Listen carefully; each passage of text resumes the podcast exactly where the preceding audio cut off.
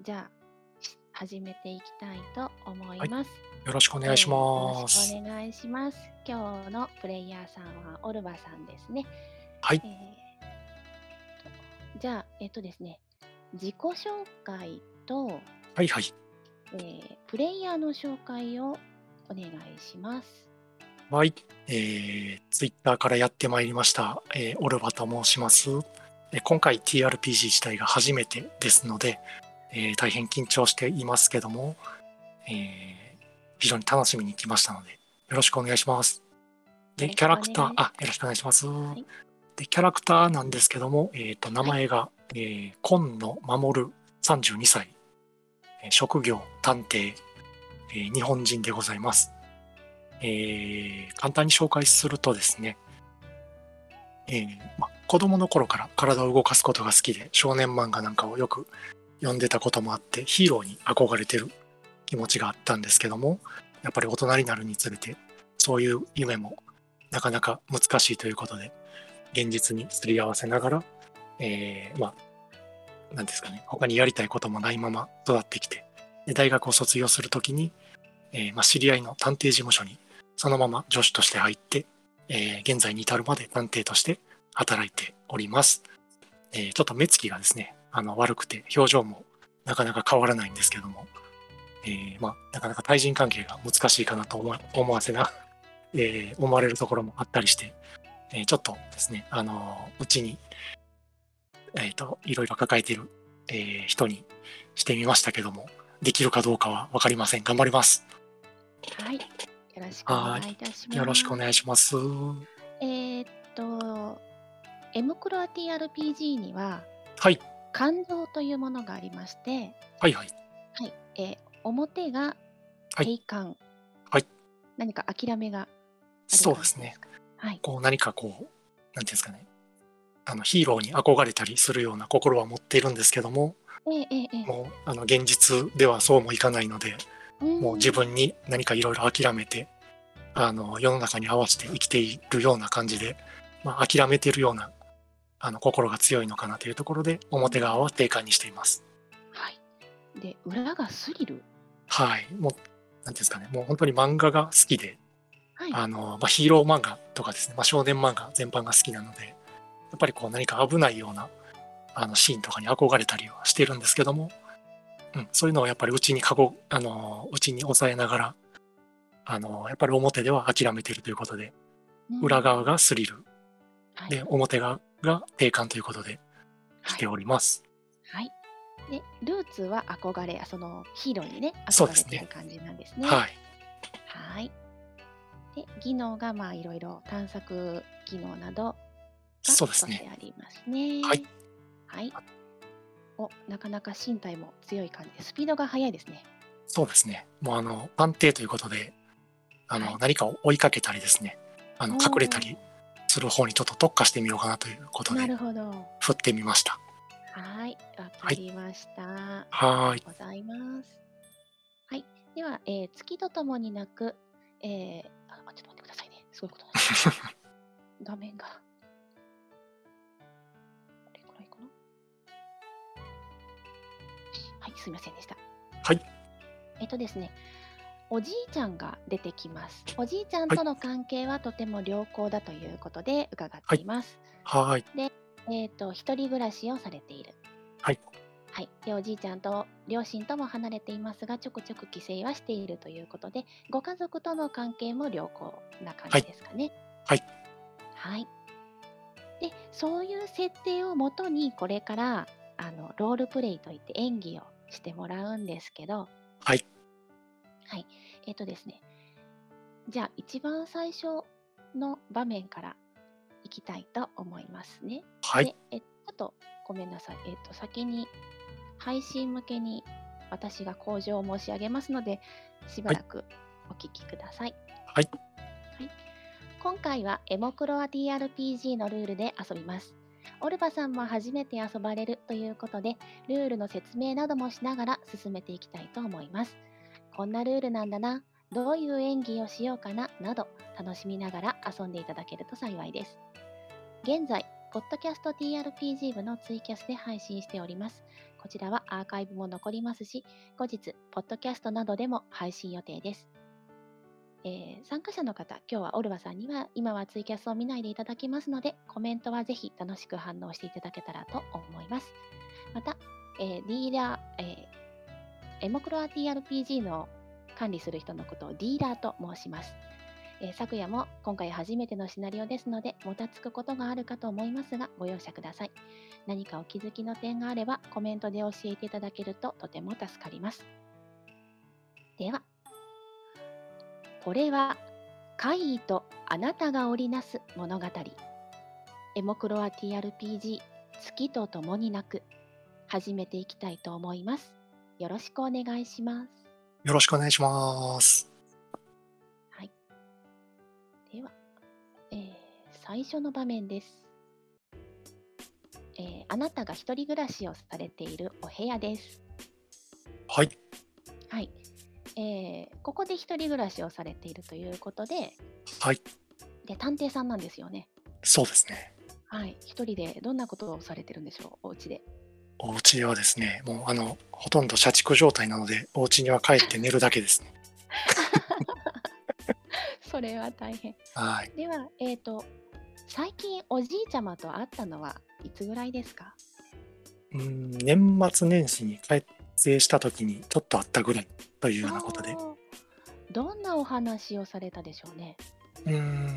まあおじいちゃんと会って話すことっていうのは、はい、なんかいつもそのなんですかね、食べ物のことが多いようで。ほうほうほう。例えばどんな会話を？おじいちゃんをやりますので、うん、お話をしていただけると、河野さんになってお話ししてください。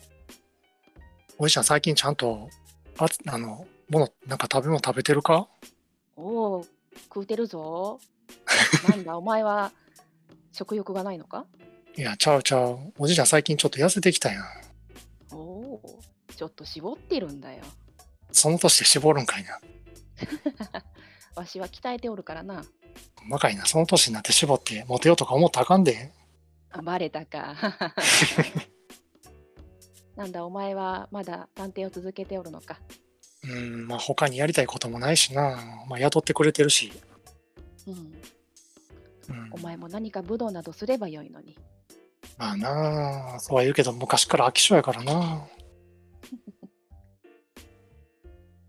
というおじいちゃんも、はいはい、どうぞどうぞ、すいません。いえいえ、全然言ってくださいよ。あ、いえいえ、ですね、どんどん、会話をしていただける方がいいですね。あ、はいはいはい。おじいちゃん昔から武道めっちゃやってるけど、なんでそんな強いん？うん、それは昔から鍛えておるからだぞ。そうなん？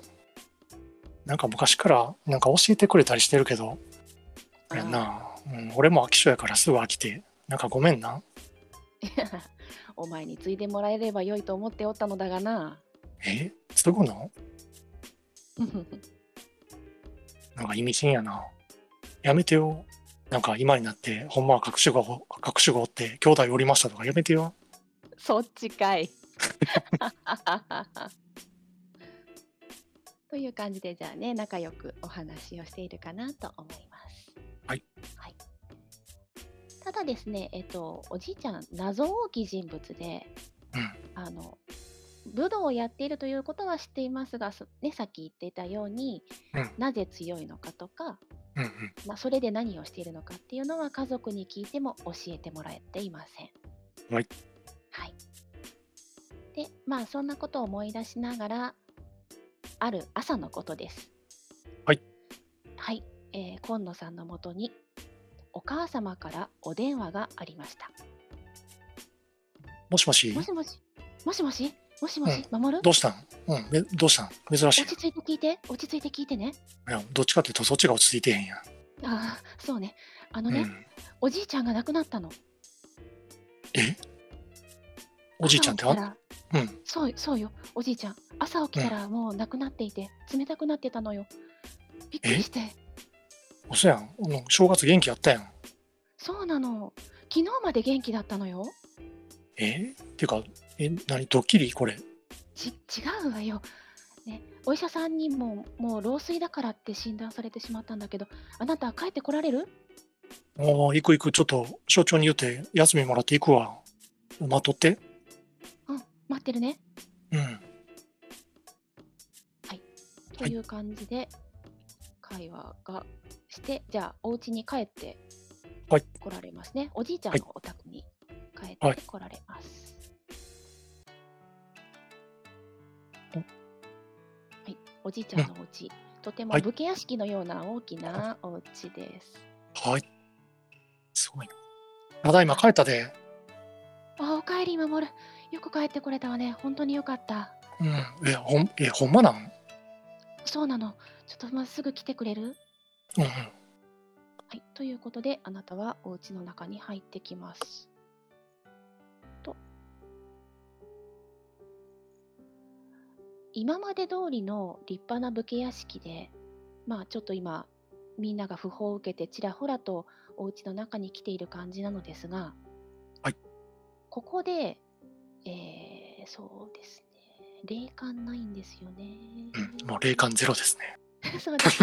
じゃあ、はい、近くで、近く、はいはい。はい、ちょっとまあじゃあ練習で振ってもらいましょうか。はーい、おや、ファンブル。はい、鈍感です。ファンブルと出ております、うん、これ0っていうのは10のことです。はいはい、はい、エモクロア TRPG では10はエラーダイスといって、もう何も成功しません、はい、というものですので、特に何も気がつきませんでした。ね、全然変わらへんな。おじいちゃんどこやもう。はい、でおじいちゃんに会いに行ったら、やはり亡くなっていて、そこに横たわるおじいちゃまがいらっしゃいます。はい、ドッキリちゃうんこれ。おじいちゃんそんな冗談言ったってわかんで。ドッキリじゃないわよ守る、もういい加減にしなさい。お客様もいらしてますよ。そやん、あんな元気やったのにな。ほんまに老衰なん？ねえ、あんなに元気だったのに、うん、ということで、はいはいはいはい、お葬式も始まります。はい、とてもおじいちゃまが信頼のある方だったようで、参列者の人数は本当にたくさんの人数が来てくれています、はい、あなたはおじいちゃんの棺桶の前に近づくタイミングがあるでしょう。はい、はい、ここで共鳴判定を行います。今のこの状況にあなたの心がどれだけ寄り添っているかとか、感情が揺れているかというところになります。はい。はい。ちょっと待ってくださいね。はいはい。共鳴判定、強度2、上昇1。共鳴感情が不安、情念になっています。今野さんの、ごめんなさいね。今野さんの感情にはこの不安がありませんので、そのまま振っていただくんですけど。はいはい、チャットパレットの共鳴っていうのを1回クリックしていただいて、はい、はい、そうするとメッセージ欄に入力されますね。はいはい、はい、でイコールの後に空白開けないで、はい、2と半角で打ち込んでください。はい、はい、でエンターエンター、はい、あー、ダブル素晴らしいんですけど1はですね、はい、これはクリティカルダイスと言いまして、大成功です、はい、もうきっととても悲しかったんでしょうね。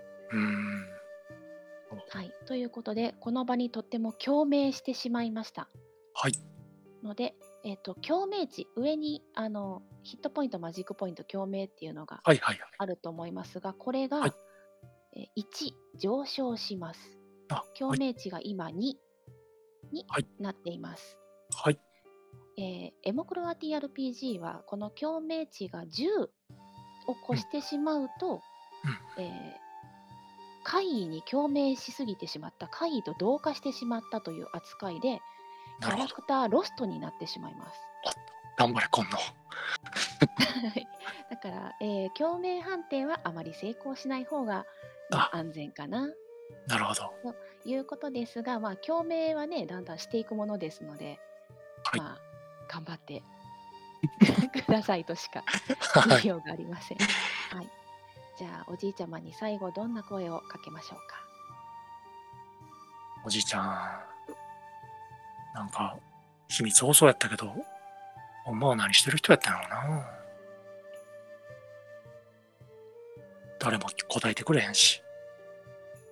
おじいちゃん、なんか継がせたいもんがあるとか言っとったけど、なんか俺に言いたいことあったんやろうな。ごめんな。はい。はい、では、つつがなくお葬式も終わりまして、お家に帰ってきました。その日の夕方、あなたはおじいちゃんの家にある蔵の遺品整理をお母さんから頼まれました。はい。はい。じゃあ、蔵に行ってみますか。お母さんは他の用事を片付けていて、あなた一人で行うことになります。はーい。じゃあとりあえず蔵に行きます。はーい。じゃあ蔵へ。蔵来たはいいけど、これ初めてやしな。中何があるんやろ。はい。あ、初めてですか？初めてですね。中に入ったことがないので、はい。いろいろ調べてみてもいいですか？はい、どうぞどうぞ。はい。じゃあ蔵の中、あ、外も調べますか？あ、もう中でいいです、ね。中でいいですか？はい、じゃあ蔵の中に入ります。はい。あ、なんかめっちゃパンツとかあるやん。何これ？うん。ちょっと片っ端から開けていこう。はい。なんか調べることってできるんですかね？そうですね。じゃあ調査か直感を振ってみてください。調査か直感。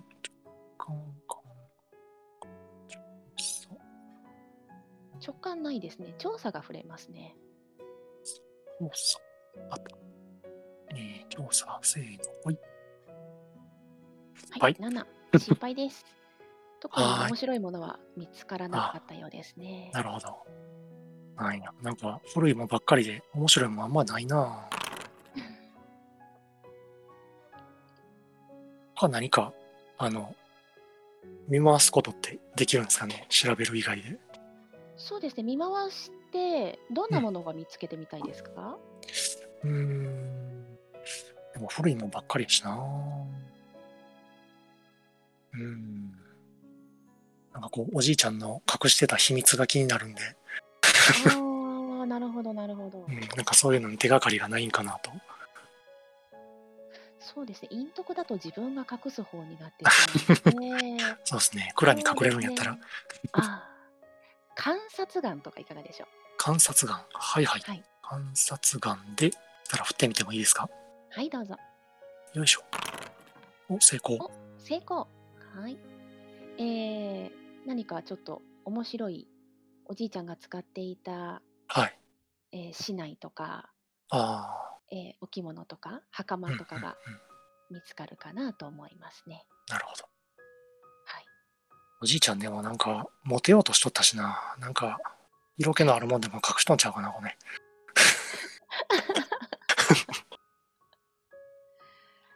残念、何も見つからんかったですね。見つかりませんね。はい。ではそんな感じでちょっと興味深く掃除を続けていて、はい、奥の方に行った時に、はい、しまわれていたとある箱に手をつけました。お、箱自体も立派なもので、紐でしっかりと結ばれているようです、うん、調査、鑑定、観察眼で振ることができます。観察眼が一番値が高いですかね。そうですね。はい。観察眼でおります。はい。はい。はい、なんてこったい。なんてこったい。ただの箱のようだ。ただの箱のようだ。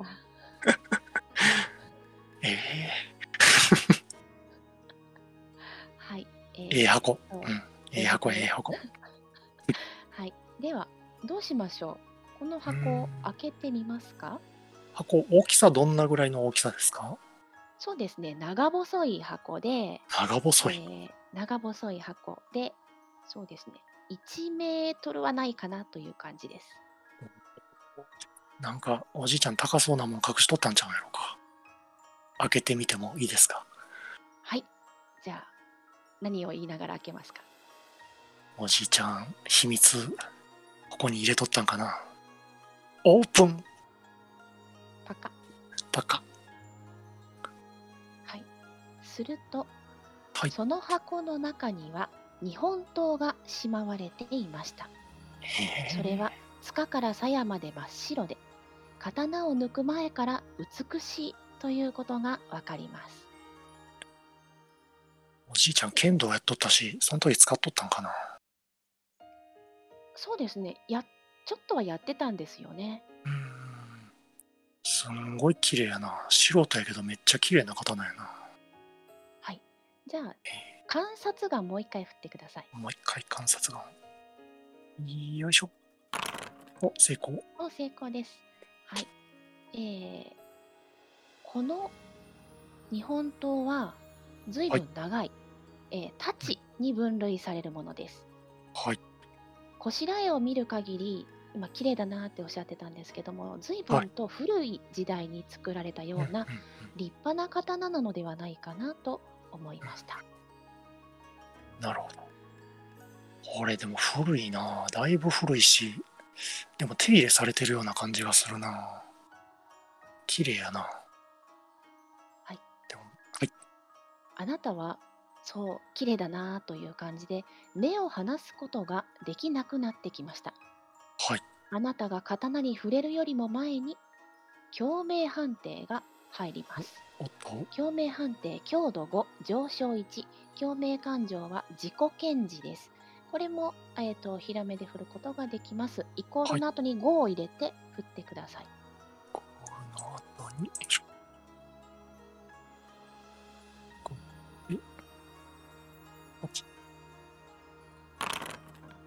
5してしまった。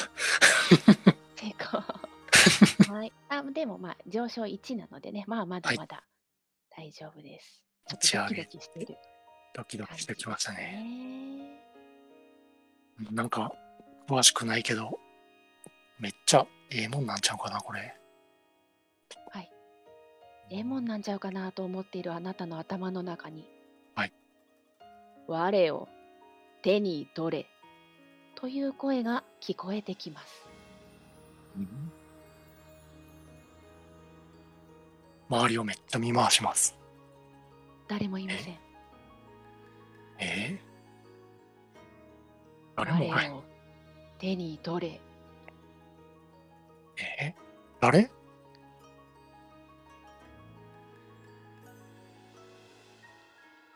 どっから声してるのか。我を手に取れ。もしかしてこれ刀喋ってんの？そんなことはないやろな。昔からお化けに会いたいけどお化け見たことないしな。なことない。誰か隠れてるんかな。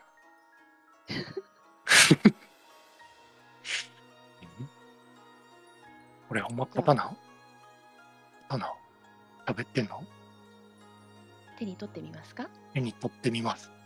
はい、あなたがその刀に触れた瞬間、先ほどと同じ声が響いてきました。はい。辰久、久しぶりではないか。よくもまあ我を長いことしまい込んでくれよって。ん？お主、辰久ではないな。辰久って誰？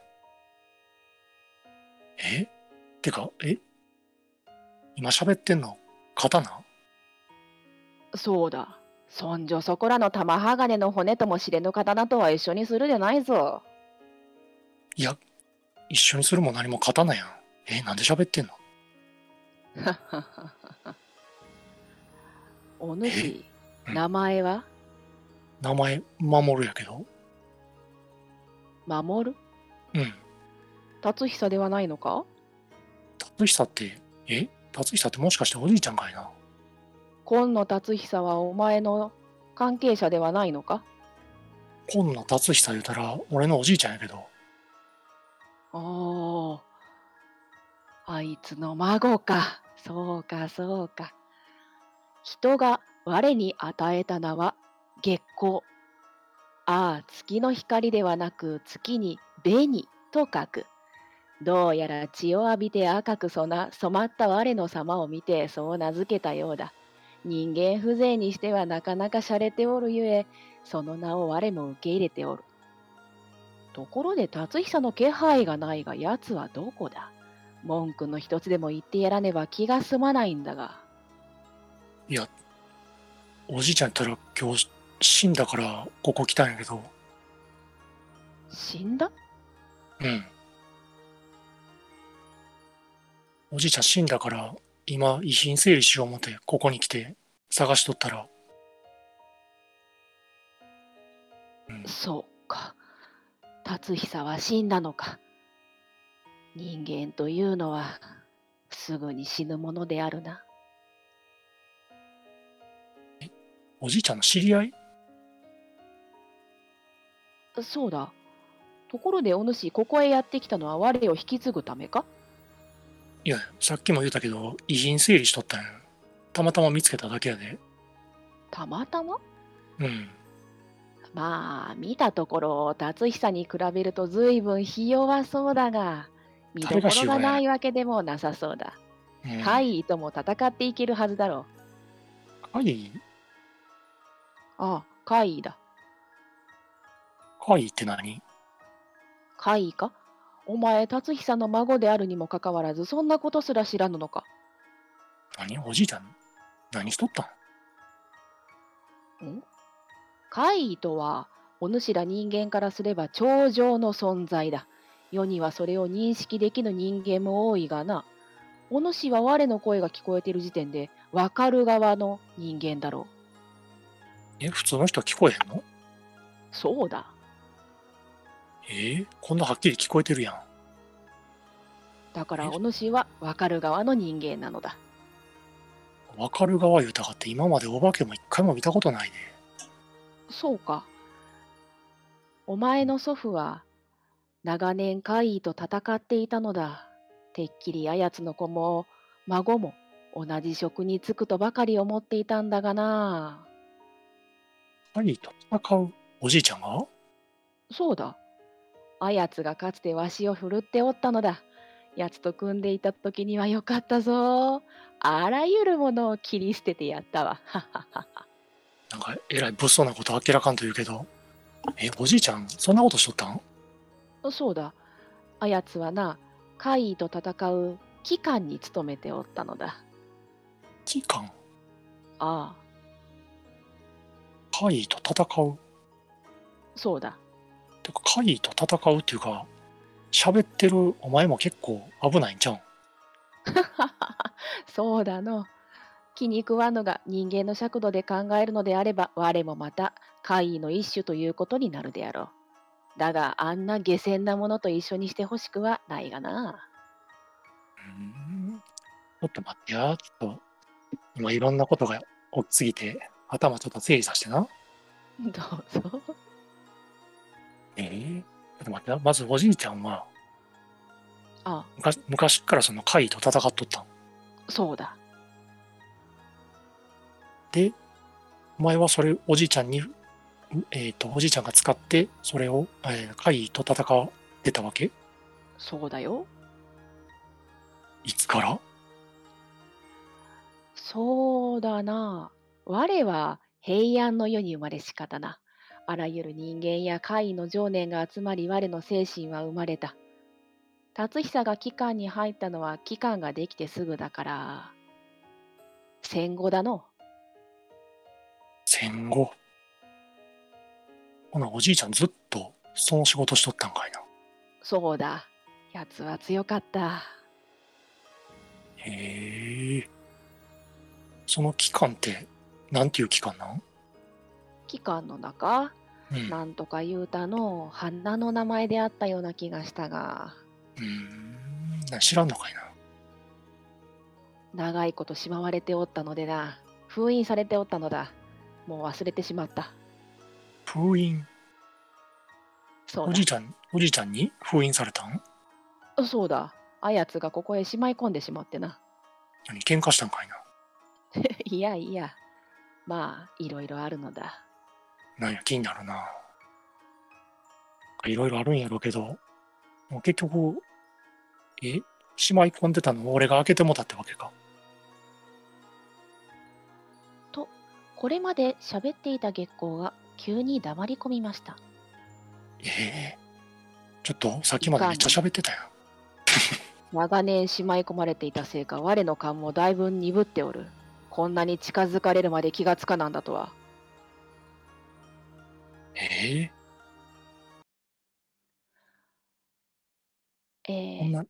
近くか聞き耳を振ってください。近くか聞き耳。はい。多分聞き耳の方が高いですね。ですね。はい。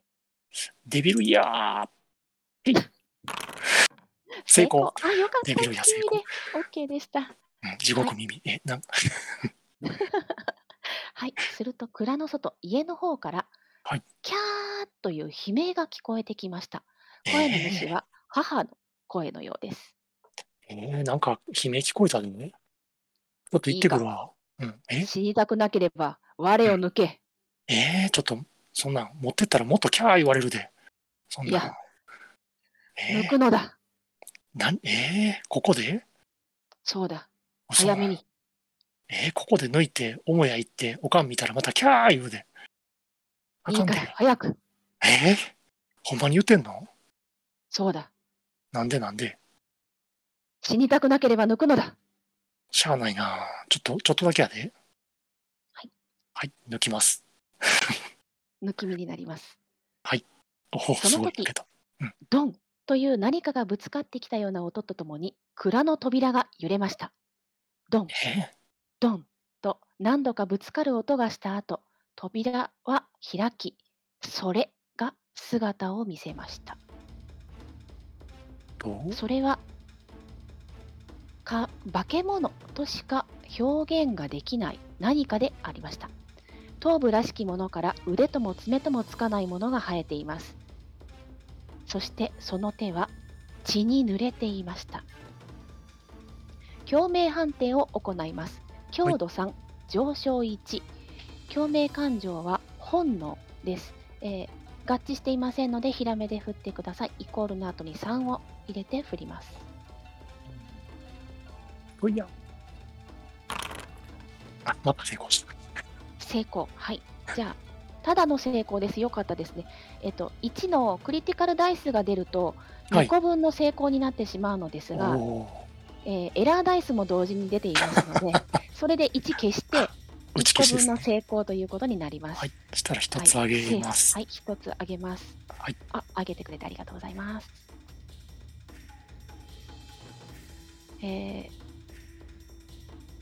ただですね、あなたの共鳴感情の中に、先ほどの本能がなんとなくこう漠然と押し寄せてきます。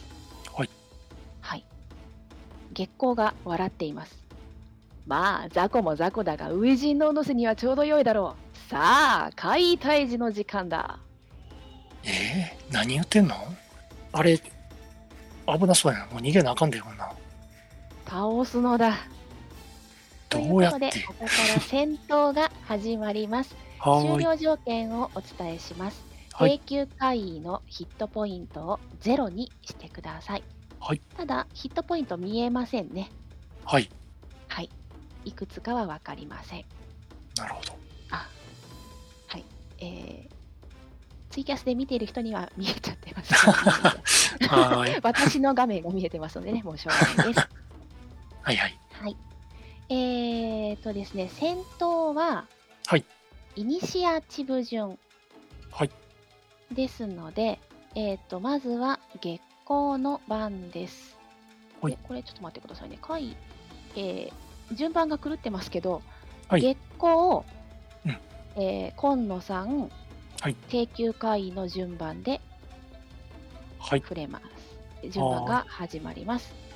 まず、月光がですね、あなたに提案をしてきます。我をお主に憑依させよ。憑依？そうだ。我がお主に憑依をすると、我の必殺技を使うことができるようになる。我を憑依させて、お主の力とするのだ。必殺技っちゅう言葉にはだいぶ惹かれるけど、憑依って、それ乗っ取られるってことじゃん。そうだ。それはちょっと、そんな初めてでちょっと優しくしてほしいんやけど。何を冗談を言っておるか。行くぞ。行くぞって、憑依ってどうすんの？なんかポーズ決めんの？ちなみに、やってる間におそらく喋っておきます。はい。すみません。いえ。でも憑依参加したらあかんで。結構憑依言うたらあれやな。白くて、ちっちゃくて甘くなってるやつやな。それを遠いやろ。ちゃうな。お主大阪人であるか。ねえ、ちょっとわかるんかいな。もうトリプル。はい、憑依がすごく成功しました。すごく成功。めっちゃ憑依されてる。めっちゃ憑依されました。はい。ということで、ですね、ということであなたがこれから奥義、月光を使うことができるようになります。はい。はい。ちょっと待ってくださいね。で、チャットパレットに今から貼りますので、はい。ちょっとお待ちください。はいはい。はい、じゃあ2番目に入りました。あ、はいはい。はい、これを使って攻撃ができます。はい。どうぞ。これでそのまま送信でいいんですね。はい。よっ。そういや。成功。お、4DM4 で1個の成功ですので。はい。3つ目、上から3つ目に。はいはいはい、D3 プラス 1D6 って書いてあると思います。はいはい。はい。その前に、はい、最初の D の前に1を入れて振ってください。1D3 プラスってことですね。そうです。D3 プラスで、そういや。4。はい。じゃあ4点のダメージが相手に入ります。はい。はい。では、低級回避の番です。低級回避が攻撃をしてきます。切り裂き。失敗。ファンブル。大失敗。ファンブルなので1減らしとこう。よいしょ。はい。では次、月光の番です。はいはい、月光がさらに提案をしてきます。我をさらに深く共鳴させるのだ。はい、我をもっと深く脅威させよう。そんな深く言うたかって今も全然なんか変な感じすんねんけど、これ以上大丈夫なん？大丈夫だ。なんか昔大丈夫だ心配ないって言って危ないやつがおったけどそんなことならない。これは、今野さんが同意しないとできませんので、はい、どうしますか？そしたらほんまにちょっとだけやで同意してやってみます。はい、では、あれ？あ、そっか。ごめんなさいね。共鳴で5で振ってもらっていいですか？共鳴で、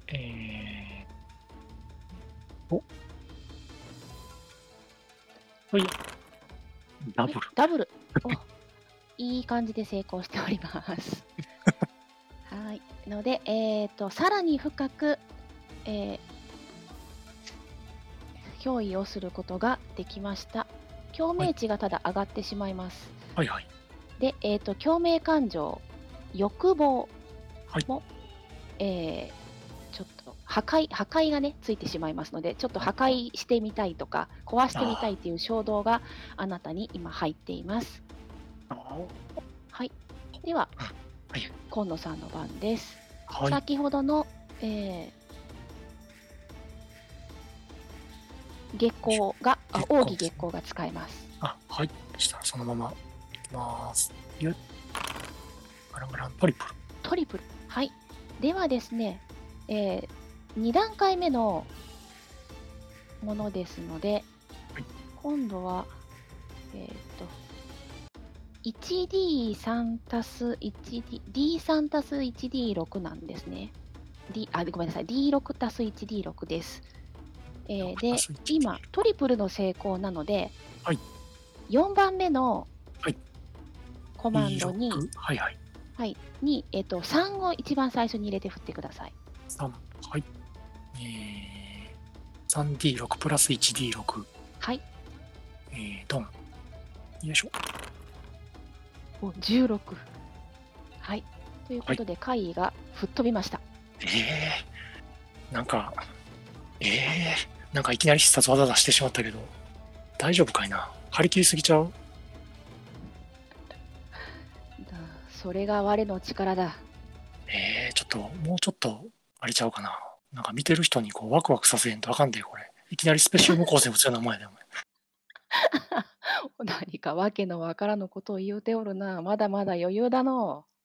いやめっちゃびっくりしてんねんけど、びっくりしすぎて喋ってんねんけどはい、はい、じゃあ戦闘終了です、はい、基本的に憑依を解除することになります、はい、で共鳴レベルが9以下ですので、もうあなたが願えば憑依を解除がすることができます。はい、なんかさっきからむっちゃ物壊したくなるから、もういい加減にやめてほしいんやけど、やろうか。わかった。ということで、じゃあ、うん、はいはい。はい、じゃあ、鞘に収めておきましょう。はい。はい、あ、やっとなんか壊したい欲がなくなったわ。はい。では、どうしますか？とりあえずその、倒した怪異っていうのは何かもう跡形もないような感じなんですかね。そうですね、もう本当に何もない感じですね。消えてしまいました。消えてしまった。一回月光に聞いてみてもいいですか？はい。今のが怪異ってこと？そうだ、あれが怪異だ。低級も低級。生まれたばかりのまだ名もないような輩だがな。てか、なんかさっきなんか憑依とか言ってした後に、なんか体が勝手に動いたんやけど、あれがお前の力かいな。そうだ。我を憑依させて戦う。達久もとてもよく我を使っておった。なんや、めっちゃ少年漫画的な胸やつ展開やん。なんだ？いや、こっちの独り言やん。金銭取って。お主とりあえず先。のではないのか？いやいや、うん、ちょっとワクワクしたんやけど、ちょっと冷静になったら引いたわ。いや、家族の悲鳴は良いのか？うん、行く行く。ちょっと。とりあえずお前持ってったらもっと悲鳴あげられるから鞘に収めたまんまやけど、それでいいか？あ、我も連れて行くのだ。手放すでないぞ。まあちょっとさっきのでちょっと信用するけど、てか他の人の前で喋ったらそれは聞こえるの？いや、お主は分かる側の人間だから聞こえると申したではないか。他の者には聞こえぬ。ああ、そしたらお前と喋っとったら俺が独り言言ってる痛いやつみたいに見えるんやな。そうであるな。そうか、ちょっと気をつけるわ。ちょっとお前も喋るタイミング気をつけてや。わかった。面白いやつだなということで、悲鳴が聞こえた方に行ってみます。はい、じゃあお家の方へ行ってみます。はい、さっき悲鳴聞こえたけど大丈夫かいな。はい、母親は、はい、怪我をしている様子です。ただ意識はあるようです、はい、あ、そしたらお母ちゃんに聞いてみます。何があったん？何か変なものが現れて急に怪我をと言いつつ、あなたが持っている刀を見て何か察したような顔をしました。しかしそれ以上は何も教えてくれません。お母ちゃん一人かいな。お父ちゃんは？お父さんは今出かけてていなかったの。とか救急車呼んだ？いえ、まだ。あ、したらちょっと今救急車呼びます。はい、じゃあ救急車を呼びました。はい、でその救急車を待っている間にですね、はい、何か話はしますか？あ、します。なんか今この刀見てたけど、これなんか知ってるん？黙って教えてくれません。小声で月光に聞きます。はい。お前、おじいちゃん以外はお前のこと誰か知らんの？そうだな、達久しか知らぬ。あいつに孫がおったことすら知らぬ。それおじいちゃんとほんま仲良かったんかいなお前。うん。そしたらとりあえず整理するけど、これお母さん怪我したんはさっき俺が倒したやつかいな。そうだ。雑魚ほど力のある怪異に引き寄せられる。辰久が生きていた頃には封印によってそれが抑えられていたが、奴が死んでそれも解けたのであろう。ああ、ということは今までおじいちゃん生きとったからこういうのがこうへんかったってこと？というよりは奴が死んで我の封印が解けたのだ。あ、それお前の封印が解けたから他のちっちゃいやつもいっぱい出てきたってこと？そういうことだ。もう一回お前封印しとこうかお前な。お主にできるのか？できへんの？それなんかする、どうにかできへんのかいな。どうにかするとか、一体我自身が何をしたというのだ。引き寄せられる有象無象など知ったことか。ましてやそのせいで人が死のうが我には関係のないことだ。なんかあれやな、冷たいやっちゃなお前。てかおじいちゃんそれはないからのそうやな。てか おじいちゃん、そうか。てかあれやな、救急車待ってる間もどうしようかな。はい。周りあれか、別に見ても何もないですね。どうしようかな。そうですね。じゃあ近くもしくは聞き耳を振ってみてください。はい。聞き耳の方が高いかな。聞き耳でいいよ。あら失敗。何も聞こえませんでしたね。はい。そうするとそこでピンポーンとインターホンが鳴りました。お母さんが玄関に向かいます。お母さんちょっともうもう怪我してるからじっとしときな。じゃああなたが玄関に行きますか？はい、私が行きます。はい。そうするとですね、玄関開けますか？誰ですかって聞きます。あ、もしもし。はい。救急車ちゃうの？いえ、違います。ん？私、久我と申します。開けていただけませんか？久我さん、えらい若い子やけど。誰か訪ねてきたん？そうです。用があって来ました。誰のお客さん？誰訪ねてきたん？誰というか、一刻を争う大事な話があるんです。何や、幅手の詐欺かいな。相手をと言っていると、お母さんが開けてやんなさいと声をかけます。ちょっとお母さんもちょっと怪我してんねんからそこおっときいな。もう救急車もう来るかもしれんから、とりあえず俺開けるわ。ガラガラガラ。はい。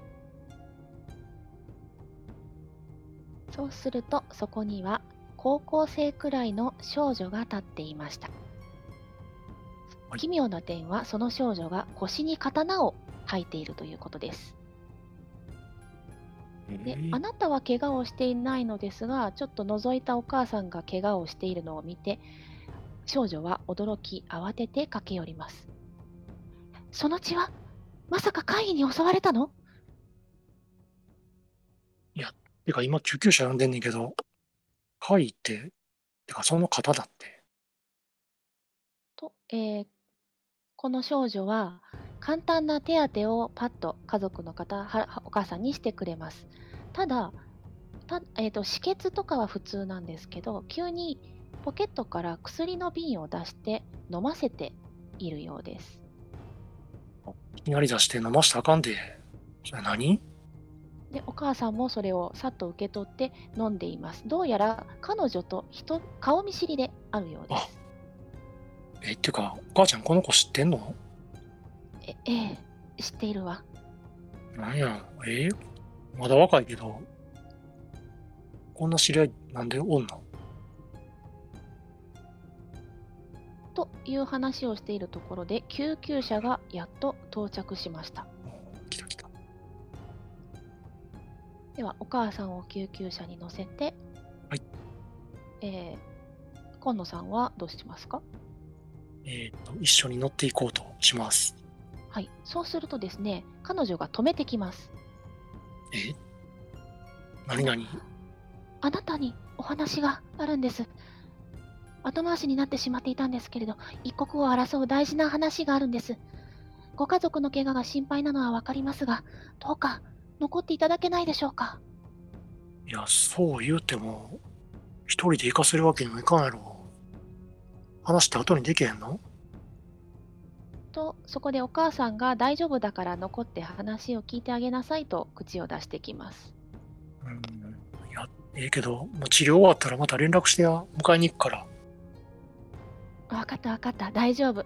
あなたは話を聞いてあげてね。うん、なんか知らんけど、とりあえず何かあったらすぐ連絡してや。はい、ということで救急車は行ってしまいました。はい。では少女があなたに話しかけます。名乗るのが遅れました。私は久我一花と言います、うん、実は私達久さんの遺品であるとあるものを回収しに来たんです。今回あなたやご家族が襲われた件とも関係があるかと思います。あれってもしかしてこれかいなって結構見せます。 それです。もう持ってらっしゃるのですね。その刀はとても危ないものなんです。だから私が回収にやってきました。おい、結構お前危ない言われたぞお前。やっぱりお前危ないやつちゃうんかい。うん？それは刀だからな。おお、きっと。この子は知ってんの？結構。知ってる？知らん？知らん？よくは知らぬな。よくは知らぬ。こんな若い子、おじいちゃんの知り合いやとも思えへんしな。それが知り合いなんです。私が回収しに来たのもちゃんと証拠があるんです。証拠？そう言うと彼女は一通の文章を取り出しました。それには確かにおじいさんの字で、死後は所有している刀、月光の回収を任せるということが書いてありました。確かになんか達筆やったおじいちゃんの字に見えるけど、結構お前名指しで回収しようって言われたのでどうすんねん。あなたは先ほど貝に襲われたのですよね。まあ襲われはしたけど、なんかこの月光がなんか俺持って戦い言うから抜いてやっつけたで。倒した？あなたが倒したのですか？まあ、俺というかこの月光がいうか、その怪異はおそらく月光の持つ力に引き寄せられてきたものです。あなたがそれを持っている限り、また同じようなことが繰り返されるかもしれません。私が所属しているアネモネは怪異と戦うための専門機関です。こちらであれば月光を適切に管理することが可能です。またそれを手放せばあなたが今後襲われることはないかと思います。月光、こんなん言うてるで。アネモネってお前言うとった期間ちゃうんかいな。おお、それだそれだ。どうするよ。里帰りするか？はっ、うぞうむぞうがいるところに連れて行かれて物質家に触られるくらいであれば、お主のもとにいる方がマシというものよ。我は断固拒否させていただく。って言ってるけど、この声聞こえてる？月光が喋ってる？やっぱ聞こえてるんや。月光、この子と直接喋ったらどうやの？生きたない言うてるけど、どうする？私のアネモネはちゃんとそういう専門の機関で、他にも月光のような武器とかも管理しているところなんです。だからそれを預かって私たちがちゃんと管理しますので。まあ渡したいのはやまやまなんやけど、月光が嫌や言うてるしな。どうしようかな。困ったわ。他の刀であればまだしも、月光ほどの刀であれば本刀の同意が得られないまま連れていくのはかえって危険ですね。なんかいろいろ事情あるみたいけど、これってそんなに俺が持っとったらあかんのかいな。その月光の力にいろんな怪異が誘われてあなたのところに来てしまいます。月光がアネモネにあれば、あなたのところには危険は及びません。こない言うてるで月光。お前どうすんねん。生きたないんか、やっぱり。めっちゃ断ってんねんけど、久我さん、どうしよう。辰久さんの遺言なんです。月光様、どうか我々のもとへ来ていただけないでしょうか。この方は無関係な一般の方です。危険にさらすことはできかねます。断る。それにどこが無関係な一般人だ。すでにこいつは一匹貝を払っておる。まだ荒いところはあるが、なかなか見どころのあるやつよ。見どころある？やっぱり。月光もこない言うてるし、どうしようかな。どうしても連れていかなあかんと私言われてきたんですけど、どうすればいいっていうのよ。こんな風になるなんて聞いてない。困ったな。どうしようかな。てか、はい、月光が口を出します。ならばここでお主の実力を見せてやればよい。どうせこやつも人手は喉から手が出るほど欲しかろう。それに祖父の敵を討ちたくはないのかと聞いてきます。祖父の敵ってどういうこと？おじいちゃん老衰で死んだりって聞いたね。はい、一華もちょっとポカンとしていますね。ドアホーどもめ、気づかぬのか。辰久は死んだのではない。怪異に殺されたのだ。蔵にいた時はわからなんだが、この部屋にもまだわずかに気配が残っておる。あれが追いぼれて寝こけていたとはいえ、そんじょそこらのものにやられる玉ではない。しかもここからそう遠くないところに一匹いる。同じ気配だ。我が完全に目覚めた今、このままここにとどまれば奴の注意を引くことは必須。であればお主がそれを返り討ちにしてやればよい。俺、おじいちゃん殺されたってほんまかいな。そうだ。その殺したやつが近くにおると。ああ、そうだ。で、ここにお前と一緒におったら、そいつがまた戻ってくるかもしれん。そういうことやな。そういうことだ。待ってください。そんな危ないことはさせられません。太一でしたら私がやります。これ式のこと対応できなければアネモネの治れです。私があなたをお守りしますと言っている彼女の手はわずかに震えているようです。いうか、お嬢ちゃん若いけどいくつやん？16ですが。俺の半分かいな。そんな子に守られてたら俺は恥ずかしいよって生きていかれへんわ。しかしあれやな、そんな若い子一人で来させるなんて姉もねえも大変やな。どうで足りへんのかいな。そうです。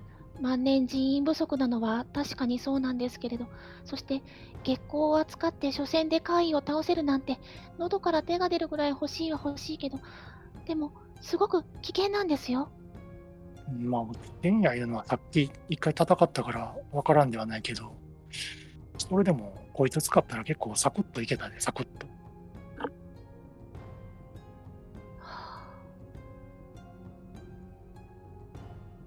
市川はとても困ってますね。どうしようかな。そしたらちょっと月光に聞いてみていいですか？はい。それ待つってどれぐらい待ってたら来る？怪異がより活発に動き出すのは夜だ。夜が更けるまで待っていれば今日のうちに来るのではないか。そしたら今晩ここにずっとおったらやってくるっていうことやな。まあ来るであろうな。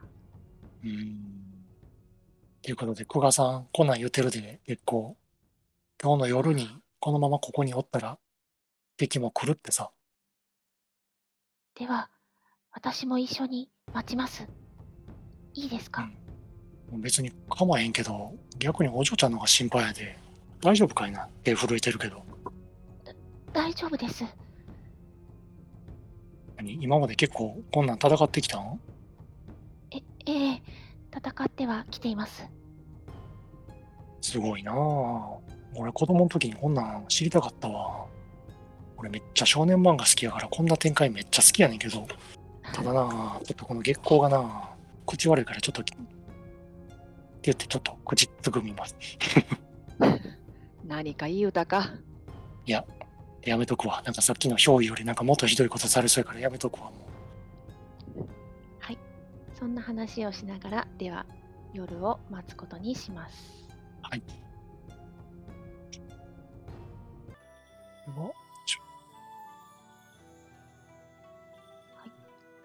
では、夜が更けるのを待っている間にいちかと少しお話をしながら過ごします。少しだけお話ししてもいいですか？うん、どうしたの？達久さんってあなたにとってどんなおじいさんでしたか？そやなあ。まあ最近はたまにしか会うてへんけど、うん、俺にはあれやな、結構優しいけど他の人からしたら結構厳しいイメージがあったみたいな。優しかったんですね。私が知っている達久さんとは違いますね。え、やっぱ厳しかった？ええ、私は達久さんに幼い頃から稽古をつけていただいていました。いわゆる弟子にあたる人間です。私にとって達久さんは非常に厳しい方でした。いつも怒られてばかりで、小さい頃なんか怖い怖いって泣いていたくらいです。おじいちゃん、俺全然知らんかったけど、そんなあれかいな、ちっちゃい時からおじいちゃんに教えてもらってたの？ええ、そうです。姉もねの期間の中でとてもよくしていただいていました。でも臆病な私はいつも達久さんに注意されてばかりでした。そのままでは感情に飲まれてしまうぞって。感情に飲まれる？ええ。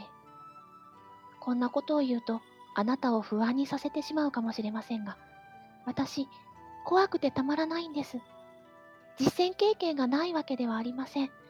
だけど戦闘を行うための訓練は積んでいますけれど、怪と戦うときはいつも早く無事に帰りたくて仕方がない。でも達久さんが教えてくれたんです。怪に脅かされていない平和で安全な世界を、怪のことを知らない人々のためにも私たちが守らなきゃいけないっていうことを。自分たちはもう知っている側の人間だから。おじいちゃんそんなことしとったよな。ていうかそんなことを隠しながらやっとったよな。ええ、達久さんはあなたに決してこの世界のことを伝えようとはしませんでした。巻き込みたくないっていつも。巻き込みたくない。あなたに平穏な世界で生きていてほしかったからだと思います。うん、それでか。なんか、うちの親父もおかんも何にも言うてくれへんかったけど、おじいちゃん昔からそんなことしとったよな。なあ、一回なんか寂しそうにお前が継いでくれたらなってボソッと言ったことあったんやけど、これのことやったよな。そうだったんですね。達久さんの願いにもしかしたら背いてしまう形になってしまうかもしれませんが、私はあなたにも一緒に戦ってほしい。もちろんあなたには戦う義務なんてありません。でも月光に認められたあなたに助けてもらえたら、怪異を倒すことができる可能性が上がる。だから改めてお願いします。怪異退治を手伝っていただけませんか？そう言っていちかは頭をペコリと下げました。もう頼まれるも何もなんかもう足突っ込んでもたような感じだしな。それに月光もなんかなんだかんだ言いながら俺のこと気に入ってるみたいしな。なあ月光。ないのかな。ボンってお前鼻もないのに鼻で笑いやがってお前とても面白いお二人ですね、うん、今日初めて会ったんやけどな、なんかもうこいつ口悪いね、なんか二言目にはあいなんか達久は達久はって言うからな、うん、まあでもお嬢ちゃんみたいな子が戦ってるんやったら俺もちょっと頑張ってみようかな。最近ずっと人の浮気とさばっかりやったからな、ちょっと飽きとってん。うん、こう見えても俺探偵やねん。もう探偵さんなのですか。それで探偵言うてもあれやで、コナンに出てくるような探偵ちゃうで。実際の探偵なんかもうずっと人の浮気調査とか、犬がおらんようになったとか猫がおらんようになったとか、そんなん探してばっかりやしな、人の嫌なとこばっかり見てるわ。そんなにちょっと飽き飽きしとったからな。ってことで刺激やで。あ、お名前をまだ伺っておりませんでした。ごめん。コンノさんでよろしいですか？ごめんごめん。全く名乗ってなかった。ほんまごめんな。名前はコンノ守るっていう。よろしく。よろしくお願いします。守さんとお呼びしてもよいですか？うん、もう好きに呼んでも。うん、行った時から、うん、行った時からあだ名はコンちゃんとかのねとか言われとったけどコンちゃん可愛らしい。でもさすがに年上の方にそれはちょっと、うん、守さんは人のために戦える、人のために働ける優しい方なのですね、うん、それはでもちょっと買いかぶりかもしれんな。そうですか、うん、まあただなんか刺激を求めとっただけやでな。なんか面白そうやん。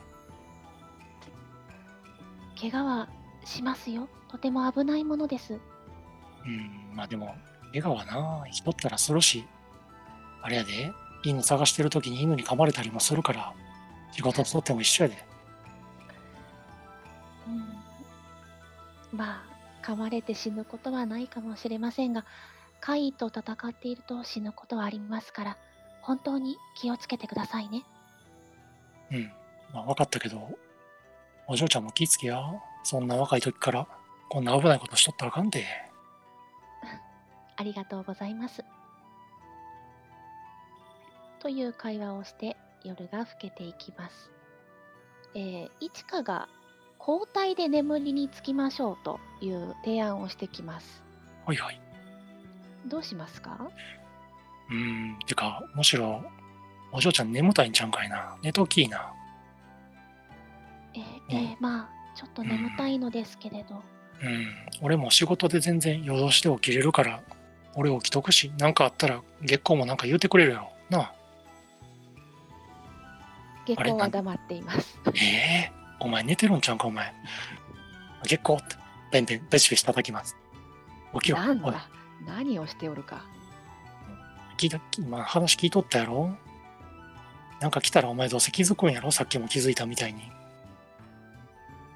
来たら呼べはよいのか。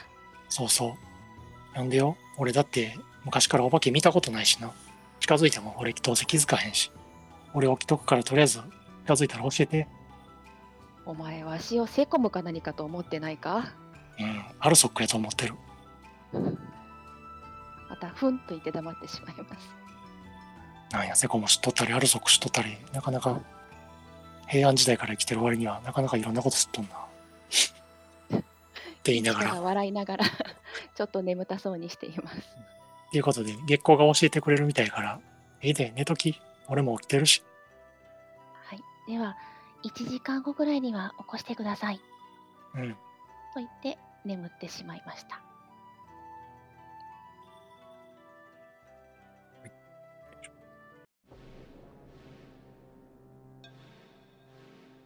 30分ほどした頃です。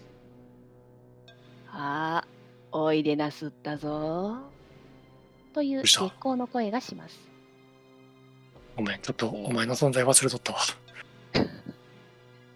近くもしくは聞き耳を振ってください。聞き耳かな。聞き耳でダブル。とってもよく聞こえました。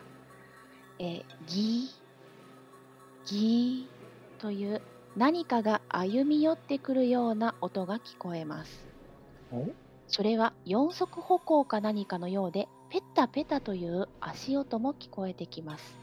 そしてダブルですので、蔵で遭遇したあのカインよりもより強力な何かが近づいてきているような気がします。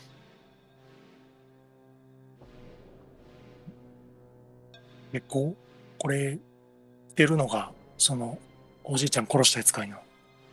そうだ、ほら来たぞ。現れたのは最初は猿と見まごうような存在でした。しかし明らかに猿とは違います。一目見て異様な存在だということがわかるのです。そして猿に似たその顔の口先は尖っています。その怪異は一花の方に近づいていこうとしました。もういきなり月光を抜いてみます。はい。で、一花を起こします。はい。お嬢ちゃん大きい。来たで。何これ？こんなの聞いてない。お嬢ちゃんこれ知らんやつかいな。とても強いものだということはわかりますが。月光これ強いん？まあな、辰久を殺したようなやつだからの。うん、まあそれもそうか。でも月光勝てるんやろ？どうかな、お主次第だ。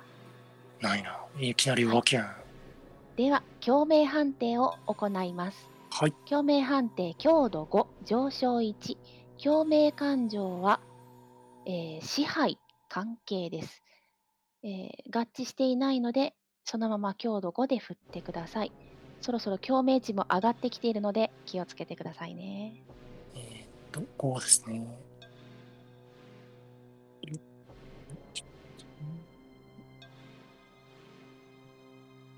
いしょ。ミラクル。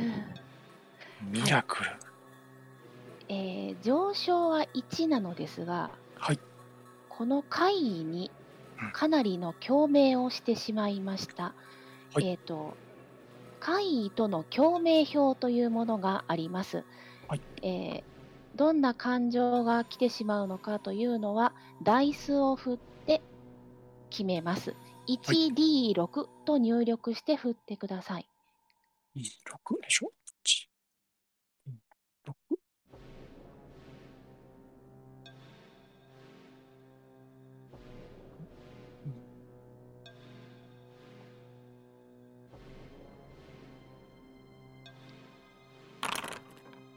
6、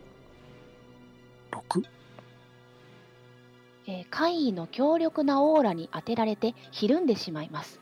以降判定値に身体を使用する技能の判定は成功数マイナス1されてしまいます。おっと。で、ですね、自我というダイスがあるんですが、それの成功で回復できます。自分のターンになったら振ることができます。はい、はい。ただ、まあ身体の使用ですので、奥義には関係ないところですね。攻撃した方が早いかなというところではあります。なるほど。はい。はい。ビリビリながら戦います。よいしょ。はい。では、月光からですね。イニシアチブ4ですの、敵山父と読みます。はい。はい、4ですので、月光、紺野さん、一か山父の順で戦闘が進みます。はい。はい、では、また先ほどのように月光が提案してきます。我を憑依させよ。はい、来た、言うと思ったで。憑依させなあかんのやろ？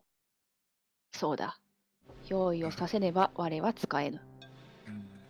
もうでもあんまりさっきみたいになんか壊したいとか思わさんといてや。そこの壺終わったら俺もうほんま生きていかれへんで。それは知らぬお主次第だ。はい、ではですね、今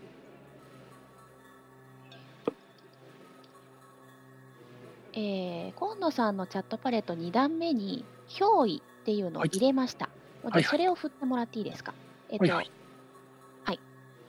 あ、ちょっと待ってくださいね。このままイコールの後がイコール5ですね。イコール5。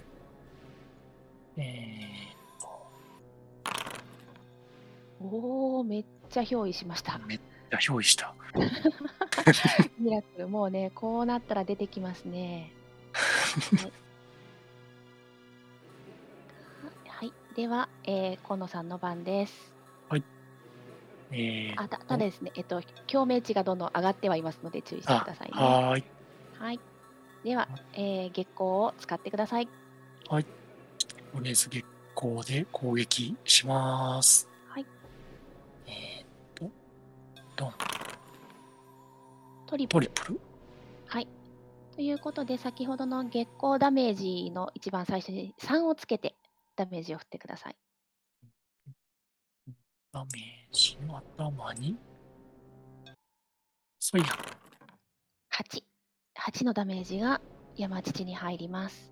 はい、はい、では次はイチカなんですけれども、イチカは今とてもガタガタと震えています。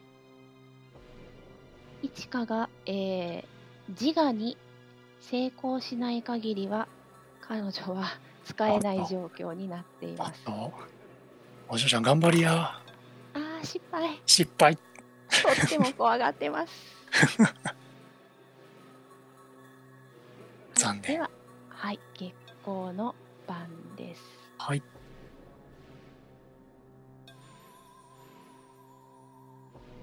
はい、では月光がもう一度憑依を。もう一段階深く憑依をしろと言ってきます。もう一段階って大丈夫かいな。どうしますか？どうしようかな。だいぶ上がってきましたね。そうですね。これぐらいにしときます。はい。じゃあこのまま、仕方がないのをビビり目と言いながら月光があなたにターンを譲ります。では、はい、奥義月光を使ってください。はい。誰がビビリやほいやミラクル。はい、では先ほどの D さんの前に4をつけてください。3の前に、よいしょ。よいしょ。コロコロコロコロ。はい。12。お、あとちょっとという感じですね。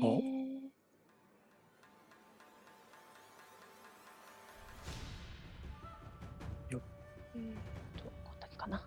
はい。では、いちかの番です。いちかちゃん、頑張れ。松岡修造ばりに応援します。成功。はい。じゃあ、松岡修造の応援が聞きました。はい。お嬢ちゃん、大丈夫かいな。ありがとうございます。では、攻撃。あるのか。あった。失敗した。なんでこった。まだちょっとガクガクしてるようです、ね。まだビビっとるんかい。まだビビってる。はい。では、山父の番です。はい。山父は、怪我をさせるようなことはないのですが、ファンブル。わーい。攻撃大失敗してます。はい。では。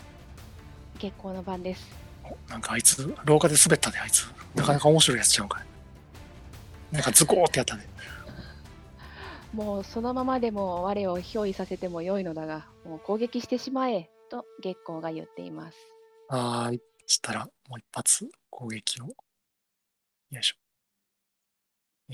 ょ。振りますね。はい。はい。ミラクルです。ミラクル。5つ成功しているので、さっきの D さんの前に5を入れてください。はいね、そんなことしなくてももう吹っ飛ぶけど。そしたら、これで、ドン16はいもうフルスイングですねはいフルスイングですねフルスイングはい、はいということで山土は消え失せました。 お結構やったんちゃうかこれ。お倒したようだの。あれやな、大谷のホームラン見たから真似してよかったわ。大谷ホームランなんや知らんのかいな。ちょっと後でゆっくり説明したるわ。あと一花がその場でペタンと座り込みました。やったやった、守さんすごいすごいです。うんもう月光がすごいな。もう大谷のホームラン級やでこれ。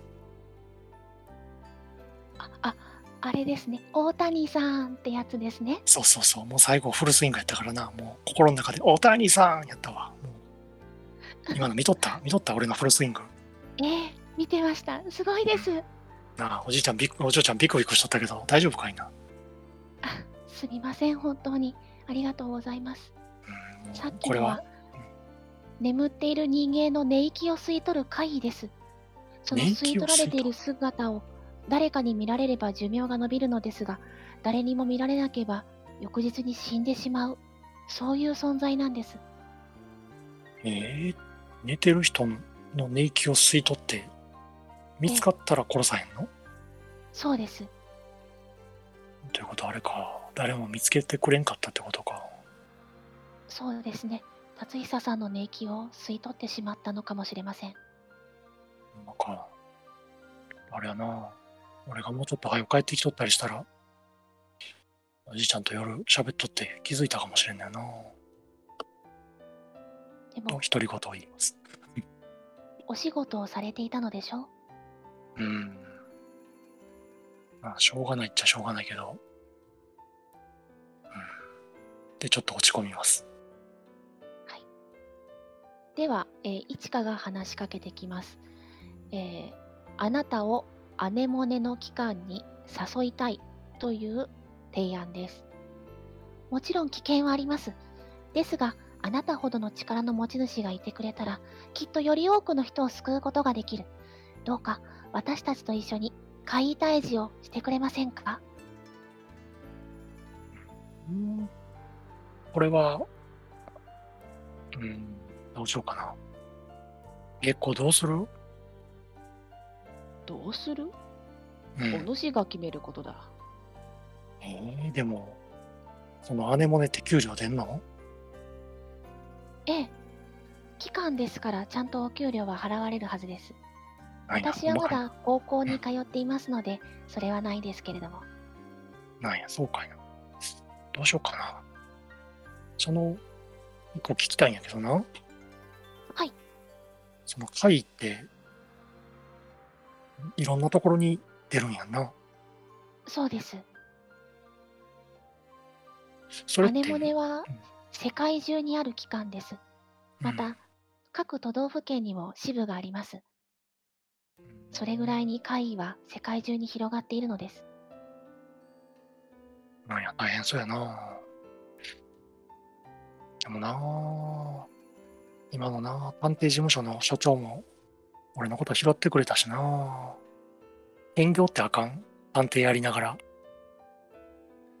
どうでしょう。それはちょっと上の者に聞いてみないとわかりませんが。そっか。まあ、とりあえず話聞いてみるだけ行ってみようかな。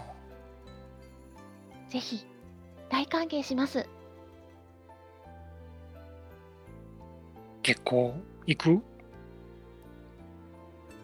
行くかどうかわしが決めないで、お主が決めるのだ。わしはお主のもとにあるのだからな。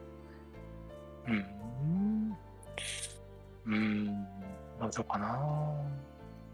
月光は結局なんか決めてくれへんな、月光。わかった。したらとりあえず話聞きに行ってみるわ。はい。じゃあ明日一緒に行きましょう。明日？明日ちょっと仕事やね。どうしようかな。それは失礼しました。守さんの都合の良い日で。分かった。したら早いうちに予定組んで行くわ。行くわってどこに行ったらいいの、はい、お連れします。したら、よろしくお願いします。はい、よろしくお願いします。と言って夜が更けてきます。夜、あなたはこれから眠りにつこうとすることでしょう。いちかもそのまま今日は泊まっていくようです。はーい。あなたは眠りにつこうとしています。窓のカーテンの隙間からは月明かりが差し込み、あなたたちを照らしています。知ってしまったあなたは、もう今まで通りの日常に帰ることはできません。その象徴かのように、傍らには月光がいます。そしてその夜、寝ようとしていたあなたに、月光が突如話しかけてきました。達久は、実に気持ちの良いやつであった。血と手汗はひどかったがな。歴代の我の使い手の中でも良い立ち筋をしておった。おじいちゃん手汗ひどかったんかいな。はは、つかまきがびちょびちょだ。って言ってもな、さっきも俺結構緊張しとったから、さっきも手汗ひどかったんちゃう。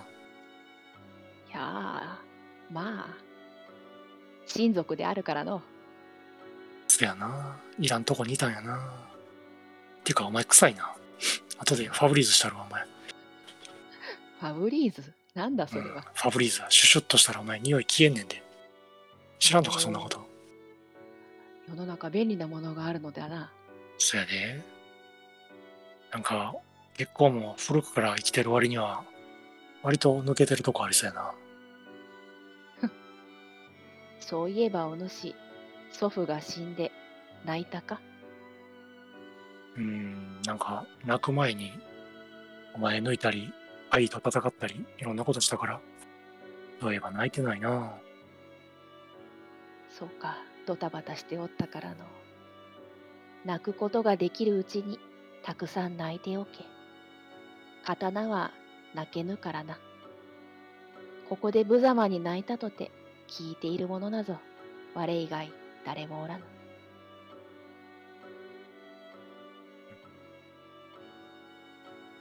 こう言われるとなんか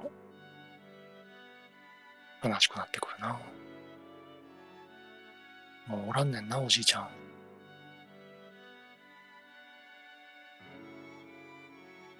てか俺よりお前の方が悲しいんちゃうんかいな。そうですね。月光があなたに静かに寄り添っていますが、一言だけぽつりとつぶやきました。達久はもうおらんのか。先ほど刀は泣けないと月光自身が言っていましたけれども、気のせいかもしれないけれど、あなたはなんだか月光も泣いているような気がしました。エモクロは TRPG 月とともに泣く、これにてシナリオエンドになります。お疲れ様でした。お疲れ様でした。ありがとうございました。はい、ありがとうございました。マモルさん、この後いちかちゃんと行くんですかね。はい、そうですね。浮気調査終わってから行きます。落差がすごいですね。はい、いかがでしたか。はい、いやー、なんか。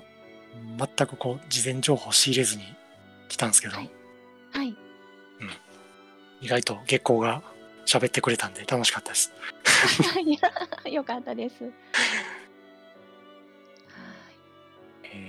い、初めての TRPG ということで、はい、ね、ダイスを振るのも初めてだったんですけど、対応が早くてとても助かりました。私の方がもたついてごめんなさい。もうこの事前準備でいろいろお世話になったんで。事前準備が一番もたついてたと思います。そんなことはないです。大丈夫です。はい、じゃあ最後に一言感想をいただいて終わりたいと思います。はい、とりあえず生きて終われたので良かったかなと思いました。丸。シンプルですね。はい、月と共に泣くのこのシナリオを通過しましたので、今野守さん、まだシナリオはできていないんですけれども、最後に雪月花の共鳴という通過者だけが参加できるシナリオに参加できる資格ができました。はい、また、はい、シナリオが来て私の準備ができましたらお誘いしたいと思いますので、はい、遊びに来てください。よろしくお願いします。はい、よろしくお願いします。では配信もこれで終わりにしたいと思います。ありがとうございました。ありがとうございました。